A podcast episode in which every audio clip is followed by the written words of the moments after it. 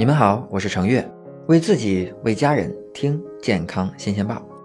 有听友问了我一个问题啊，说这个牛排呀，吃三分熟或者是五分熟安全吗？我觉得这个问题特别好，大家已经真正开始注意到日常生活的一些健康问题，说明我们的科普已经开始慢慢的在影响大家了，大家已经开始注重健康了。我先回答一下上面这个听友的提问：吃三分和五分熟的牛排安全吗？可以告诉你的是，基本安全，风险可控。这八个字的意思是，通俗来讲就是问题不大，但并不是绝对安全。因为牛肉可能携带牛带绦虫的囊尾蚴，食用这种被污染的牛肉之后啊，人体可能会感染牛带绦虫，引起消化道疾病。美国 CDC 建议，牛排烹饪的内部温度应达到六十三度。在这一点上，三分熟牛排并没有达到这一安全温度，约为五十二度，而五分熟的为五十七度，七分熟的为六十六度。这么一看，三分熟和五分熟的牛排好像都不能吃了。但是真正的答案是能吃，因为为了吃牛排，我们人类已经升级了养殖和保藏的技能。现代化乳畜牧业中的封闭养殖、粪水处理的控制。以及屠宰检疫已经可以有效的防止牛带绦虫污染，同时牛带绦虫的囊尾蚴并不耐冻，在冷冻运输的过程中也会被杀灭。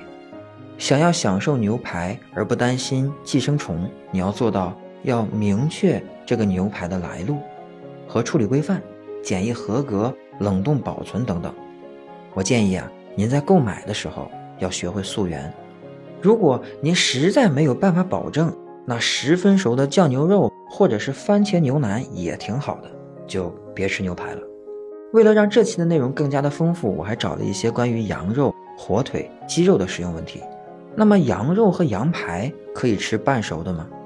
其实这个事儿啊，你最好别这么吃。有些国家是有吃半熟羊排的习惯的，但在我国吃这些半熟的羊肉习惯其实比较少见。可能是觉得比较膻，或者是难以消化，但是总体来说啊，羊肉制品并不适用于生食，寄生虫和细菌的风险都相对大一些。那西班牙、意大利的火腿不是生猪肉吗？这玩意儿安不安全？这个呀，其实你可以放心吃，但是腌制食品还是要控制点量，别吃多了。不少的西式火腿香肠是生猪肉制作的，是可以直接食用的。现代产业化的生产工艺可以保证生食火腿的安全。猪肉的风险是猪带绦虫的囊尾蚴，俗称米猪肉。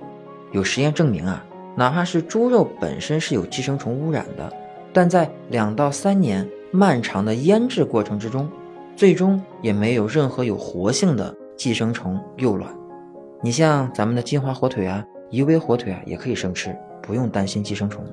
但是呢，作为一种为了炖汤配菜而生食的食物，其实生吃的话实在是太咸了。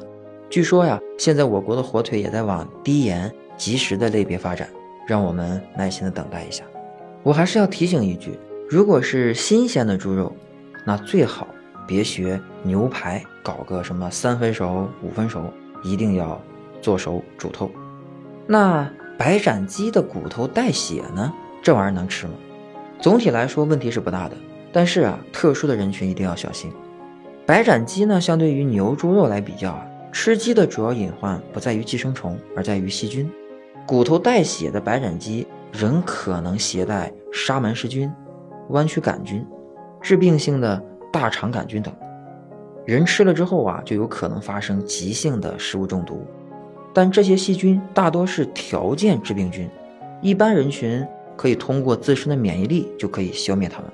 美国食品药品监督管理局建议，所有的家禽应该煮到内温七十四度，来保证食用的安全。这个温度的鸡骨头确实也有可能带血，但是你去的这家餐厅端上桌的这只鸡到底有没有被烹煮到内温七十四度，那咱就不知道了。